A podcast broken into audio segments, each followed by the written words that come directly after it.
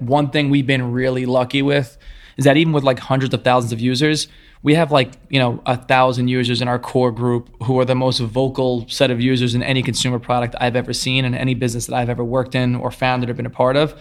They tell us when we're wrong, they tell us when we're right, but they also tell us what direction they feel like might be right for the business. So we have this never-ending string of conversations that we have with our users, and our product team is always in the conversation with new and existing users, doing new interviews about features, about things that we should be doing.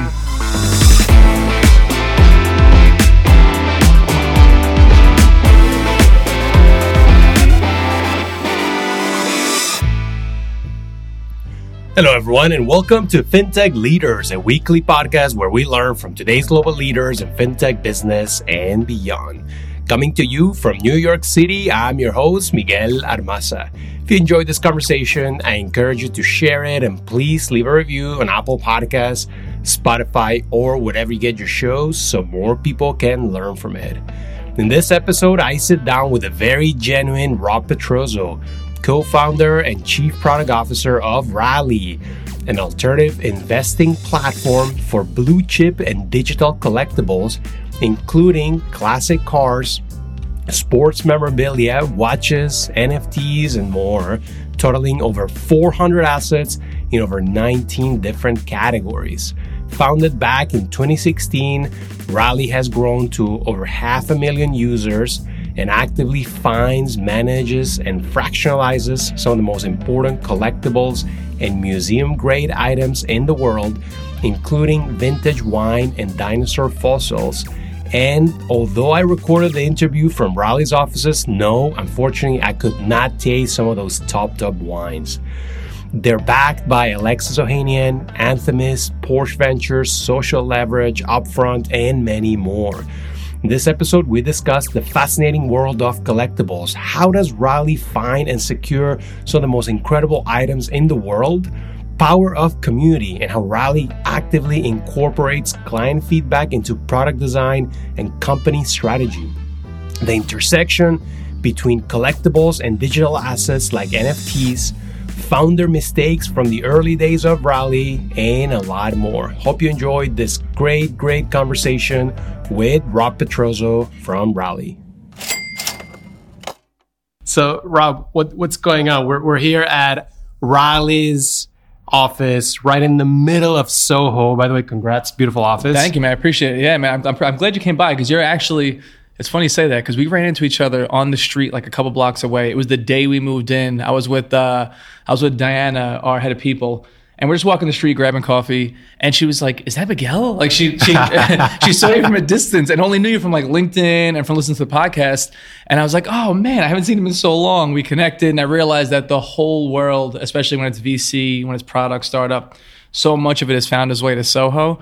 So for us, we had our small space on Lafayette Street. We moved to a, a way bigger office and, a, and, now a museum space that we're building out here on Broadway between uh, Grand and Howard. But this is a place where, like, you know, everything changes every day. There's always a lot of activities, a lot going on. So it wound up bringing so many people back to the office too, who are in the tri-state area, but have been working from home or have been kind of, you know, as remote as possible. And now getting everybody back in the same room in this new kind of beautiful space, building out the museum. It's like a new energy that comes to the company. And it's good to see the neighborhood so active too. It is. Even on a cold day like today, there's a lot of people out there Tell me a bit about this museum that you're building. Is is is it the vision? Is it that as a customer, as a user of Rally, I can own, you know, a piece of your collectibles, but also that can be displayed downstairs in, in the museum for everyone to see? Yeah, for sure. And that's like for anyone that doesn't know, like we we really created this world where it kind of feels like a stock market, but it's this marketplace for buying and selling equity shares and collectibles. But we've always looked at it, and I've always looked at it like the tangible and the tactile piece of a collectible of anything that has a story behind it. All these, you know, amazing pieces that have this heartbeat, it's not a stock. So if it's like, you know, a dinosaur fossil or, you know, one of the rarest, you know, baseball rookie cards of all time, or it's, you know, the Declaration of Independence and these crazy historical documents that we have, it's great to tell that story. They have crazy stories behind them. Seeing it and feeling it and really being a part of it and having being able to experience it firsthand is a whole different feeling when we first started the business in 2016, it was uh, classic cars is where we started, and that was part of the name Rally Road. It was like the idea that it's like there's cars and it's rally and it's all these things came together. That was a little bit of our moat. We didn't want people to know we were going into other verticals or asset classes, so we kept that name like as close as possible. But the question we would get when no one knew who we were, and the idea of fractional investing was brand new, no one knew what that was, was like, all right, I put money into this car, but I can't drive it. It's, it's purely commoditized.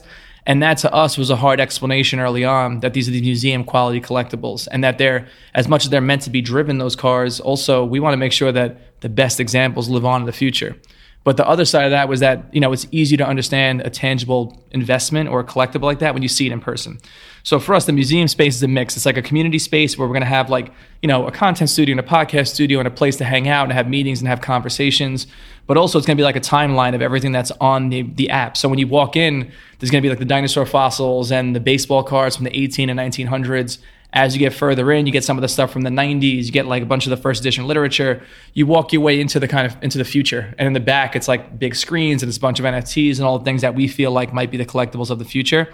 So we want to make that experience and we want to do it in a way where it could be for adults, it could be for kids, it could be for anything in between. And where we are in Soho, and that's going to open probably in, in March realistically. But where we are, the part of Soho that we're in is where like we have the Museum of Ice Cream is one block up and like, you know, the slime factories across the street and you see these crazy lines down the block all day of like parents and their kids and they leave so excited and they're like spending money all day but they're really they're leaving with like you know a little cup of ice cream or they're leaving with like a little thing of slime that they made here the idea is that you can leave with equity you could see this crazy thing and leave owning it and we're trying to make it where it's really the only museum where you can own everything inside. And that was really the plan from jump. And this is like the big expansion of what, of what that vision always was. I was just to ask. So this actually this weekend I went to the Met.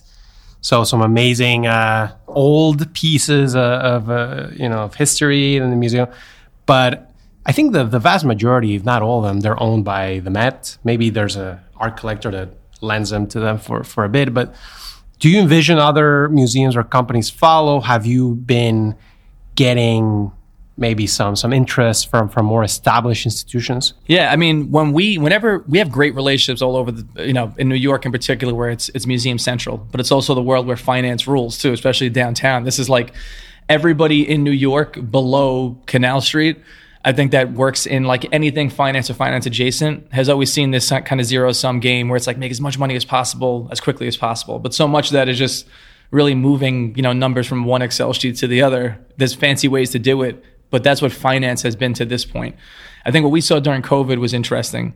The idea of like a museum selling assets or selling paintings as an example is, is, is super faux pas. And it's this thing that, you know, it, it commoditizing public works is, has always been this hot button issue for museums in particular. During COVID, a lot of them needed money. So the conversation started coming back up like, are we going to sell pieces of the collection and like do sponsorships in the museum and these things that are just like, the end of the world for the, what you consider the purists and the real collectors.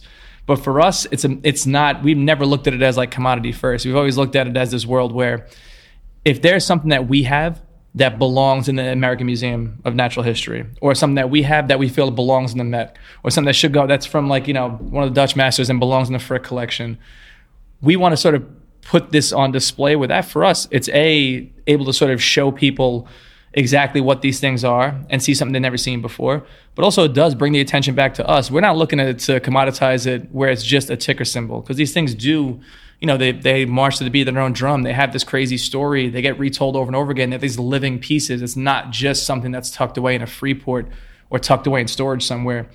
We feel like the people that care most about these assets are the ones that should have access to it.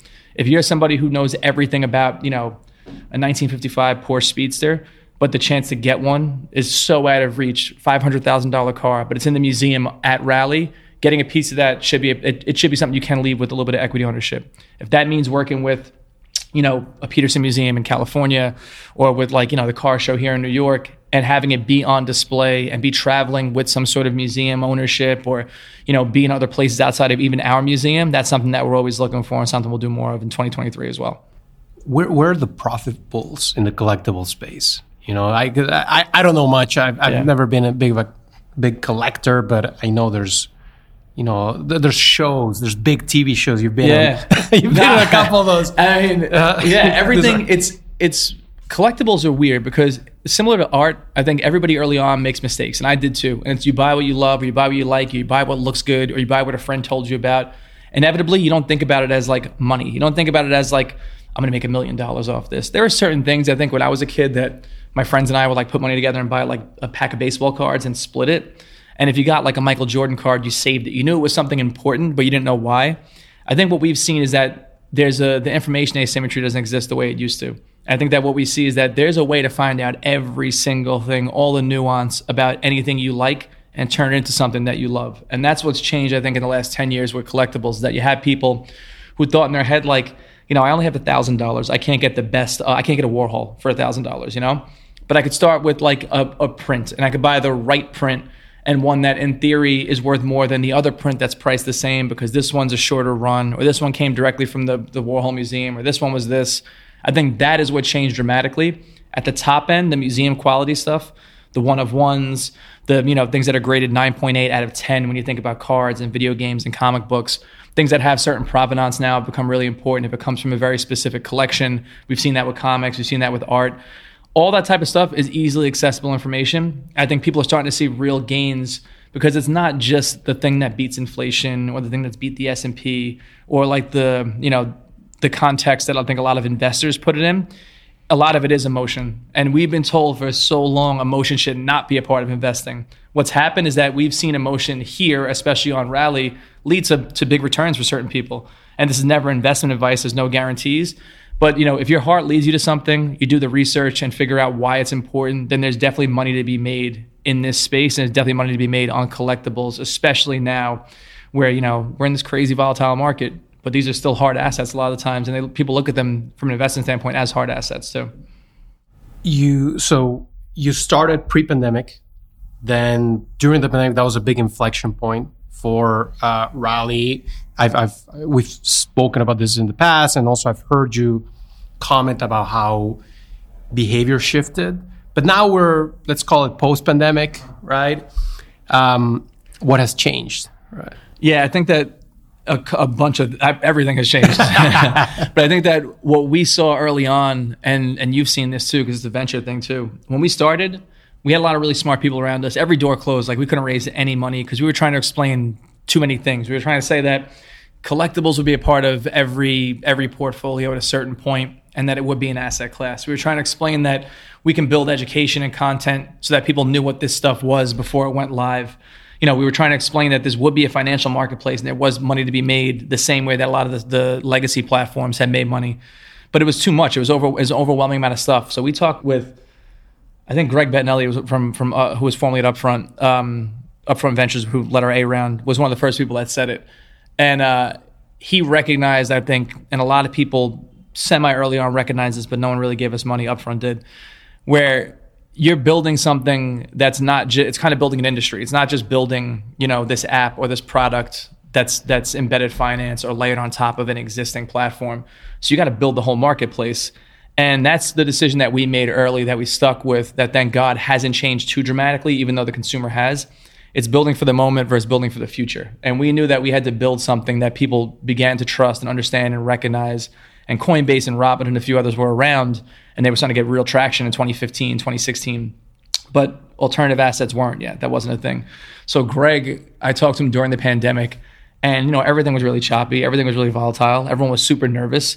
We were in the position we had we were we had planned to raise money that March before the pandemic, and now it's like damn, now we got to raise money in this crazy environment. The market hadn't turned and swung back up yet.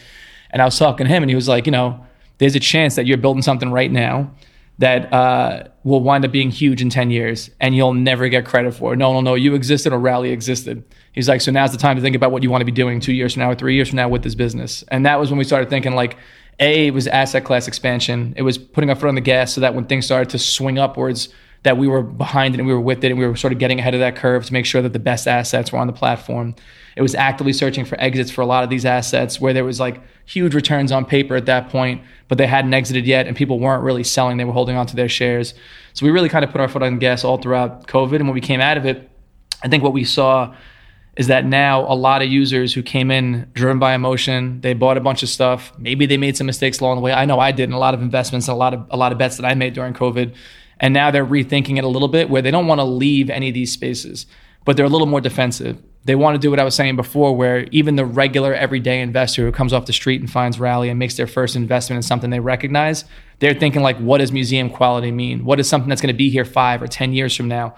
Their logic and the way that they invest has changed from like the easy money. Everybody knows the easy money's already been made. And we're starting to see people way younger than me where I never would have done this who plan for the future actively. And they're really thinking in that like that VC window. They're thinking like three to five years. They're not thinking about like next week anymore. And that's something that we had to adapt adapt to and we had to adjust to as well, which I think we, we started doing a really good job of where it's finding stuff instead of just throwing out, you know, doing doing the times of doing like five IPOs a week on Rally, they're behind us for right now because the supply isn't the same, the investor's not the same. We believe in every single thing that's on this platform. We always have.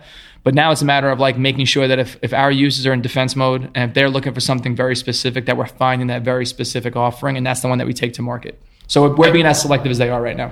All right, so let's talk about that process, finding. I don't think most people know how that works. I certainly do not. Tell us, maybe pick one very, very unique item that you have and tell us what was the process of finding it?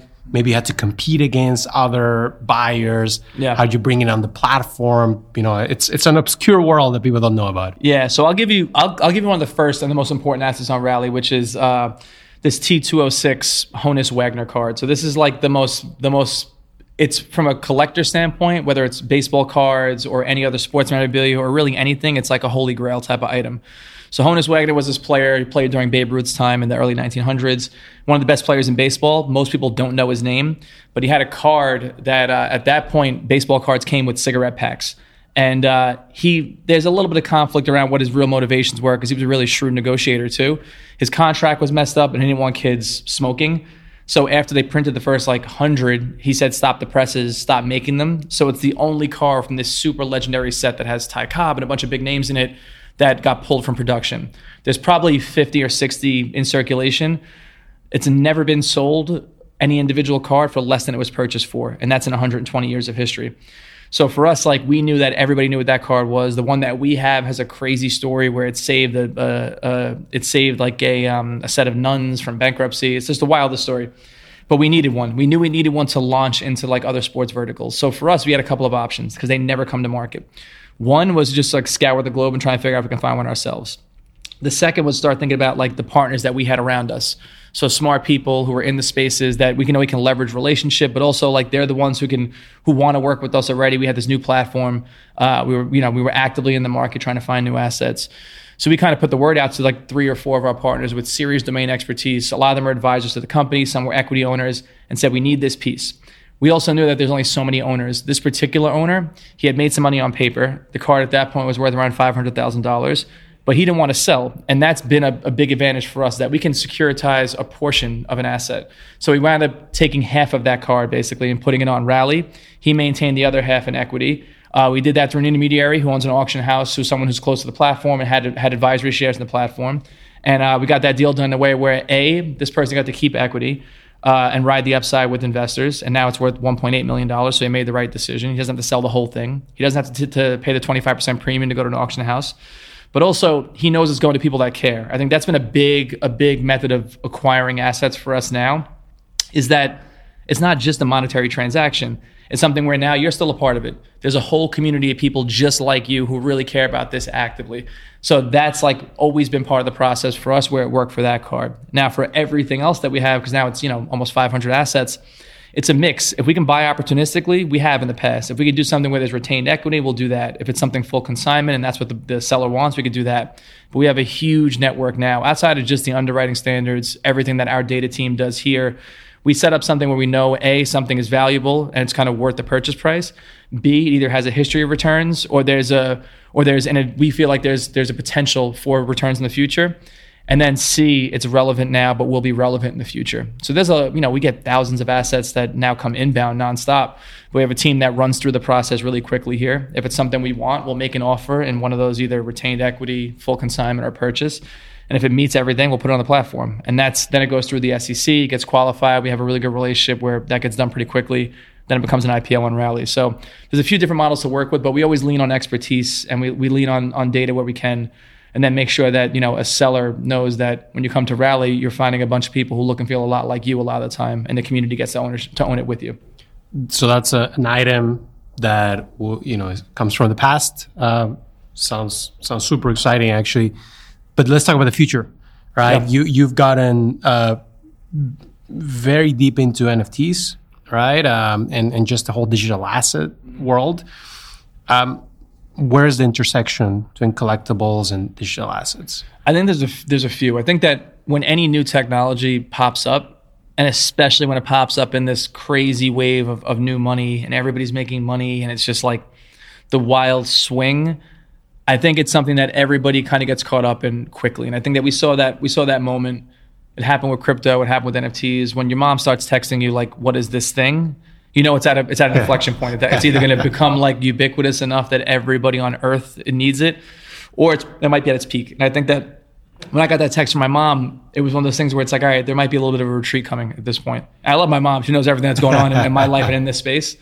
But at the same time, I think that everybody was jumping into NFTs without knowing exactly what it was, and they were thinking about it as PFP projects, as like an image, a JPEG, something that you own. I think there's two worlds. One is that NFTs and the blockchain in general they make things way more uh, from in terms of building. It's it's way more economical. You can do it way more lean. It doesn't le- you don't need to leverage a huge um, like a huge engineering team or AWS for distribution or crazy new CMSs.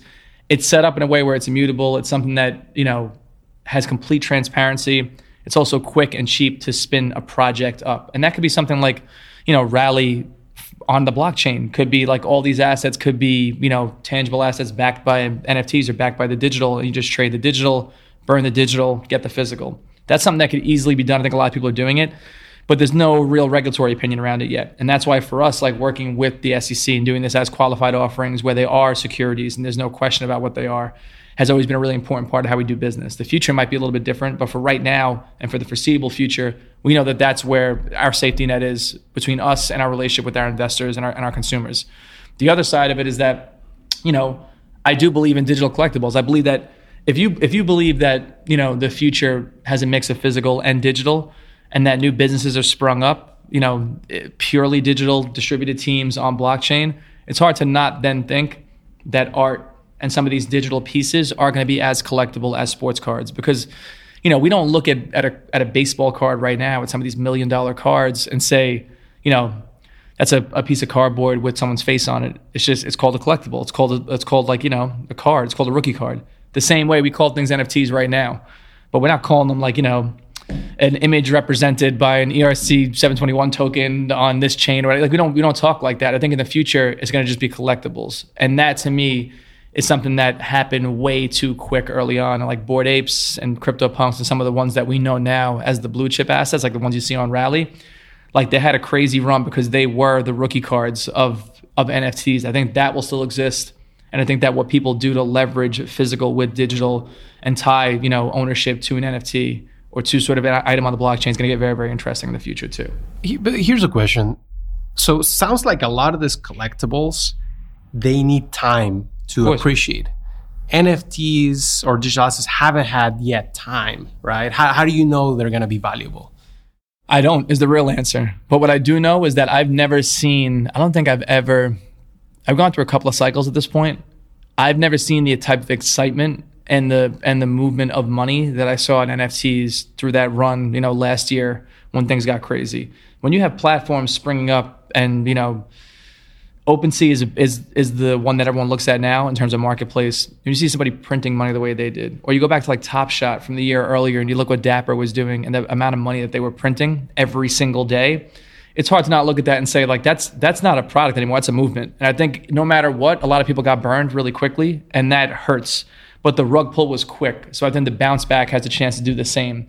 And I think that anytime you see it now, like even when they're when there was nothing, no money being made in the space, and the open OpenSea volume and everything went down, liquidity in the marketplace wasn't the way it was obviously a year ago, but the liquidity and conversation is still there. If you go into some of the most active discords for some of those projects that were purely PFPs, if you just look on Twitter, in situations like we're having right now, where where ETH and and Bitcoin are starting to see a little mini run, where people are starting to get confidence back, all it takes is a little bit of a push, and now you see everybody's back paying attention to it again. So that like liquidity that comes like that comes with that attention and that conversation never really left, which makes me believe that there's still something very significant there that could change at any moment. So let's talk a little bit about the company. Tell us, um, you know, you started in 2016. It's been almost seven years. Uh, Scary. Tell, yeah, tell, we're getting old. Yeah. So tell us about uh, you know how big the team is, and, and let's talk a bit also about building building a company. Yeah. So the team now is it's a little over forty, and that's a mix of you know everything from engineers to you know product team to uh, finance to ops, but every team is kind of lean. So every team, you know, the it's it's a little bit of a of a orchestra that we put together where there's a lot of moving parts and everything has to match everything. But in reality, everybody gets their initiatives and they're kind of with their small team knocking things out and bringing it back to the whole every time they work on something. And that's been really a successful way to do business for us internally. At the same time, you know, the growth of this business a lot of times is dictated by the market too. So when we have opportunities to launch new verticals, new asset classes, or fund models, or any of the things that we're working on, a lot of it comes down to like, all right, do we have domain expertise? Um, can we bring the right people in? Can we do this in a way that really excites our core user and our core, our core archetype? Because that really hasn't changed since day one. You know, we thought about the 31, 32 year old who, you know, is a working professional, has a little bit of disposable income, understands what these things are, what these collectibles are, and what they mean. Understands like and sees like the auction results and sees crazy prices, but has never had a way in. And I think that was like the immediate nut that we were trying to crack, and that was like the real the real value proposition for us. If you can get those people to think about alternative assets and collectibles the same way they think about equities, the same way they think about crypto, then you have something really meaningful here that we can grow and turn into a real business. That's always been the goal. I think that, you know, in terms of building that, when you look back now, I think, you know, not to get, not to be like, not to romanticize it or get too emotional, but early on, the the beginning is always the best part for everybody building anything. And you've done this. You know how this is. Like the beginning is always the best part. Your first 100 users the first time somebody spends like a thousand dollars. I remember all that stuff like it was yesterday. The first time you get like you know 10,000 people to do something or you get a bunch of, you know, you get the first news article. All these things are really, really important. I think that for anybody building a business, I didn't do this. And I talked to Chris, my co founder, about this a lot. And I, I talked to my dad about this every, every now and then. Like we didn't, nobody here, we were so focused on building this business. So, because it was, we had so many doors closing too. And so many people said it was a dumb idea. Um, and we hadn't raised money yet. And we started getting a little bit of traction early on, just through word of mouth. We've never had a real marketing team here. That stuff was so important and we never stopped. Like I never stopped to be to like nobody wanted to pat themselves in the back. You never stopped to be to like be proud about what you built to this point because that early part, you know, it never gets better than that. Like it's never better than those first the first time you hit those milestones. And if you don't stop to celebrate it a little bit, you just perpetually move the finish line back, which I've been doing now for seven years, like you said. And you're you're always looking for the next, always looking for the next. So we're we're in this business that moves really quickly. I think that we were always like focused on getting it and not having it, and now like I'm personally still in that little little bit of a chase trying to find the next thing, the next thing, the next thing. It's probably helped the business, but it, it, for individuals, it's never a good thing. You know what I mean? so so that's a learning. But how about um you know one of the topics that has been coming up lately with some founders on the podcast has been you know mistakes you know like what, what are some of those uh, early or, or not so early mistakes that that you've learned from I think that was one of them, and I think that also, you know, this is not to knock VCs. We have I'm lucky. We have great. We have really really good investors on our cap table, and we've always had people that like that I've always looked at as like mentors. But I think a lot of things, something that like a lot of people get wrong, and we we didn't early, is that the truth of the matter is that you know investors are not your friends. Like these people are they. It's it's there's a binary outcome that goes along with that too, and you got to have their money back in three to five years. You know what I mean? Like they're not looking to hang out with you. I think that we early on got very comfortable with like the idea of that that we have time. You know what I mean? And we were trying to build, and that goes back to the conversation I had with Greg, where it's like this might be a 10 year thing. It might be a Coinbase type of thing because you have to convince people that alternative assets are a thing, but also that you know investing on rally in those alternative assets is the right place to do it. I think that was the that was a little bit of a mis- of early on. The mistake was like we should have maybe put a little more emphasis on like the marketing of this platform early. Word of mouth was great but it was small for a long time. It started to hit its stride now, so I don't have there's no regrets that go along with that. But in reality, like we knew exactly where we had to get to, but we didn't we didn't really know how to get there early on. I would have flipped that. We're like keeping it moving, small team, you know, find ways to make money early on, uh, spend a little more money probably on like the marketing of this and the partnerships that go along with bigger platforms. Probably would have got us where we are now a little bit quicker. Yeah, yeah. That that said, I've seen cases where, you know, even when the outcome is not the best, um, you know, investors and founders do actually become close friends. I- Right? I- it's it's yeah, a yeah. fine line. That's it. I'm, It's- I'm, I'm like contradicting myself because I have like, thank God, there are so many people on our cap table that like I get to talk to about regular life, and they're people that are really important in in venture. It's you know Roger Ehrenberg and and Howard Lindzon, who's become like a mentor and somebody that I'm really close with, and these people who they they care about us personally, no question. They care about me and Chris and Max and all of us here personally. But also at the end of the day, it's it's separating that and understanding that this is also a business. You can't you know, it's pro- if I'm not here tomorrow, it's probably a little bit hard to get people to answer my phone, my phone call. Like that's 100% accurate. So like thinking about this in terms of a business and not getting too comfortable with slow growth. I think early on we got we got a little bit comfortable with growing this business slow. And then when it started to catch up and and we got that crazy accelerant from COVID, it was time to get moving and we were good to do that. We probably could have this goes back to what I'm saying, like moving the finish line back, because we, we did a lot of great things early on. We probably could have moved a little bit quicker early. And I think now in this environment, you have no choice. Someone, a new founder with a small team who's focused on like, you know, being as lean as possible, making money quicker than than later, I think has the opportunity to do that. Now you have no choice because the VC is not going to just look at a pitch deck and a big idea and be like, "Yep, here's the money, fifty million dollar valuation." Like that's not that's not going to happen ever again. I don't think at least for the foreseeable future. Yeah. And and internally, how because you started with cars, but now obviously you you you're beyond that. You do a lot of asset classes. Internally, how do you decide what's next? What business unit to launch next? Where's the market going? You know, what, what's the internal process that goes into that? Yeah, I mean, we have a great team here. Again, like data backs a lot of what we do, but moving in the direction of momentum is something that goes with feel. And I think that one thing we've been really lucky with is that even with like hundreds of thousands of users, we have like you know a thousand users in our core group who are the most vocal set of users in any consumer product I've ever seen and any business that I've ever worked in or founded or been a part of they tell us when we're wrong, they tell us when we're right, but they also tell us what direction they feel like might be right for the business. So we have this never ending string of conversations that we have with our users. And our product team is always in the conversation with new and existing users, doing new interviews about features, about things that we should be doing. And that goes for everything from not just like new business verticals, but new features that potentially generate revenue or create conversation or get or build momentum. So this year and the in the past year, we did a bunch of things like we know we started actively um, setting up voting to bring assets to auction. So if there's a group of users in an asset in one individual asset they feel like is undervalued right now, and there's a chance to make money in public and selling it at auction, we let them vote on doing something like that. That came directly from user feedback. We did our first stock split, the first ever stock split of alternative asset in a Mickey Mantle rookie card uh, a few months back. That came directly from user feedback. So a lot of what we do right now, we have this never-ending whiteboard basically full of stuff. A lot of it is backed by data, some of it is backed by intuition the kind of sprinkle of magic that happens comes from our users. When they say like, yes, this is something we feel like as a group we've gotten together and feel like we should be doing this, that turns into a feature, turns into a vertical, turns into a new asset class. And that's kind of been been we've been really lucky in that we don't have to necessarily guess what users want. Like they're very active in telling us. A lot of time it matches something that we've already done 50% of the work on, and then it's an easy kind of hill to climb from that point forward. Love it. Listen to your customers. It sounds so easy now, but it's like it's crazy because you see it now. Like the people that our business would be hard to sort of make right now because we're starting from scratch. The our founding group, myself included, were not known entities at that point.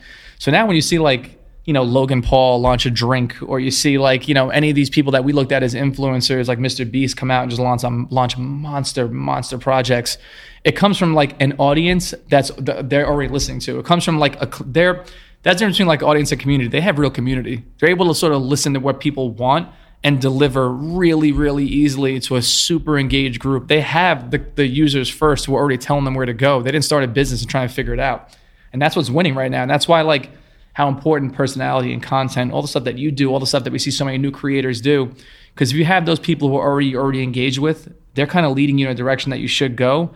It's way easier to launch the business out of that communication, that conversation with your audience than it is to just build it and hope they show up. Yeah, speaking of which, you you've got into the podcast game, right? It's uh, true. With I have no choice. Yeah, with an amazing first guest, Gary Vee. I've, I've, been a fan for a long time since his wine days. Uh, um, tell us about the podcast. Tell us about that specific episode, but just in general. Yeah, yeah. So we we this is.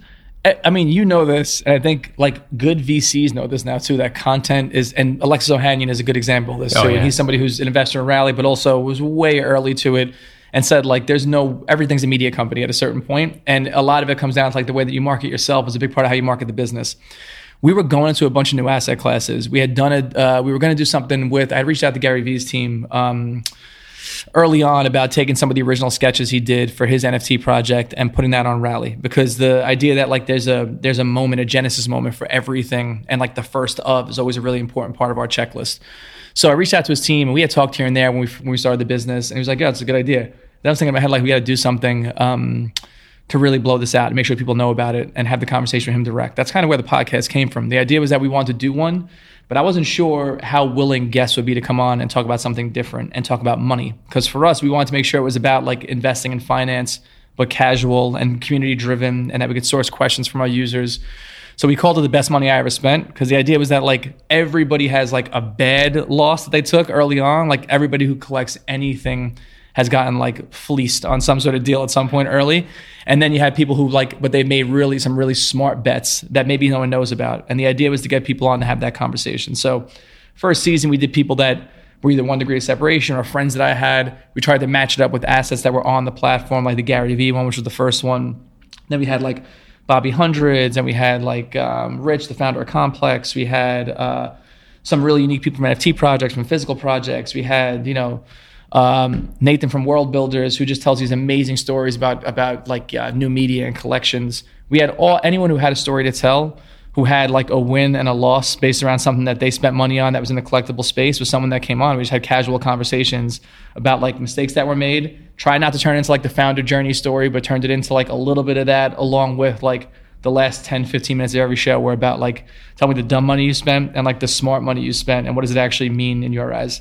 So we got just a lot of great people on to talk about exactly that. Talk about like you know what their wins and losses are. And and for us going forward, I think the next season of the podcast is gonna be more based around video, and it's gonna be one of those things where you know bring the collectibles to life in person and focus more on YouTube and a little bit less on just broadcasting through streaming services.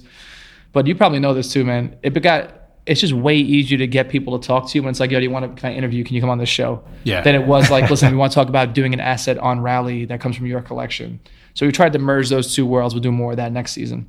Yeah, yeah. No, it's um, podcasting is a great hack, but the key, I always say this, you gotta really enjoy doing it. Of course. Because if you do it just for the marketing or just because it's gonna open up opportunities, yeah. you're gonna get tired of it pretty quickly. And podcasting, all those things too, like people look at Joe Rogan and the people at the top and they're like, this is a massive business. I can make so much money doing this. I think a lot of people think about it wrong.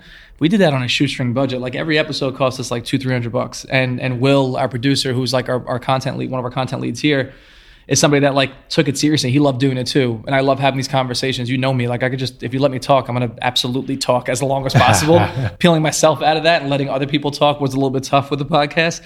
But that said, I think it's something that if you take it seriously, it'll pay itself off. And that's this is a Howard Lindzen thing too. He's always told me this. He said this early on. It's like, you know, every party, you know, is great. It's all they're all the same, but they all end the same too. I think podcasting is one of those things. It's getting it's becoming a very crowded market. If you have a niche and you have like relationships that you can build on, then there's something really interesting there that you can do and get your thoughts out without having to force them in front of people. And doing it now is the right time to do it before that party gets too too crowded, you know? Yeah, yeah. And and also, you know, from my point of view, there's the competitive juices that start flowing, but at the same time, I'm like, I can't let that overtake me because then you're going to be frustrated that you're not number yeah, one. number one, exactly. Right? It's like, you start getting the Spotify Wrapped, and it's like, I'm not in the top 10%, I'm not this. And you start like getting really pissy yourself. Sometimes yeah. that's good fuel though, too. uh, good, good stuff, Rob. So uh, to end this on, on like a note about the future, um, tell us about the most exciting project coming up for, for Rally and, and, you know, what, what uh, what are you most optimistic about going forward? I mean, I'm optimistic about like I think small communities are going to win. I think um, I'll give you an example, like Josh Josh Elman, who's a, a, great product thinker and someone that I've talked to a bunch from from Robinhood and from other, a bunch of other spaces. He put this, I think he tweeted this recently. He was talking about uh, what he feels like the future looks like, and he had this term I'd never heard before, where it's private social togetherness, was what he described it as. And it's this idea that there are small groups of five, 600, 1,000 people, I think that really, really matter. If you put a product in front of them that's meaningful, even at a high price point, you have somebody who's going to sort of start to spend and spread that word for you. And I think that we've always looked at what we do as reach the most people, let them come into Rally and figure out what they want. what we're finding is that the niche groups are as important, if not more important, than the whole group. So if you have 300 people who are really into something and they're going to be your marketing team and they're going to be the ones that spend, that's almost more important than 100,000 people who are just audience. And I think that we've started to think about each individual asset vertical, whether it's dinosaur fossils or NFTs or, you know, baseball cards as their own space here on Rally that all kind of come together in the museum downstairs and really in those spaces we can bring people together. And if you only care about you know dinosaur fossils and you come here with your kid and you see it and you leave with an investment in that, that's great because then you know you're going to tell everyone about that. If Rally for you is about dinosaurs, then we're a dinosaur app. That's it. And if you can find other stuff in the app, I think we're going to lead you in that direction. That's always done well for us. But I really do think that like the small groups are going to win going forward. The lean groups who really care, super engaged. Your big number, user number doesn't matter as much for us. I'm excited about focusing on a bunch of those what would have been looked at as niche groups, you know, two years ago, which now are whole groups of people who can tell us what they want, where they want to go, and they'll spend money to be a part of it. I think. So you you want to have a lot of those a thousand true fans. I think we, yeah, I think fandom is becoming so much more important. And uh, you know, those people are your it's the equivalent of like the old school, like, you know, your Reddit moderators, the people who they work for free because they get something great out of what you built. And I've been I've been I've gotten away from this early on, like I said, talking to every user and they're we talked about this before. So many so many people on Rally have like my cell phone and my personal email, and like they'll catch up on weekends and try to just check in, and like I'll do that on Instagram, on Twitter, wherever else. But like I got a, not that I got away from it, but we got busy. Like we got super busy during COVID, and right now everybody's kind of rethinking their relationships. And I think I'm doing the same thing. I'm trying to get back to that. Everyone's trying to get back to basics. That for me is the most exciting part. Is that we have the opportunity to do that now there's a down market. You have the ability to really educate people, build more content, get those small groups to really care and become your sounding board. And that's what we're going to focus on here. That's what I'm focusing on personally too. Amazing. Good stuff, Rob. You thank you. Thank you always, man. Thanks for tuning in, and I hope you enjoyed this great episode with Rob Petrozzo, co founder of Rally. If you want more interviews, make sure to subscribe, follow, and leave a review on Apple Podcasts, Spotify, or wherever you get your shows. It helps and means a lot. And if you have any suggestions or thoughts about the show, please drop me a line on Twitter or LinkedIn.